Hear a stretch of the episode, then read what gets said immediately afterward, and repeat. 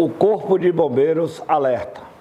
A partir de hoje, iremos iniciar uma operação no estado da Bahia, visando fiscalizar todos os locais de evento, verificando o auto de vistoria do Corpo de Bombeiros, que verifica a segurança do local do evento. E, junto a isto, verificaremos em loco a capacidade de pessoas no local do evento.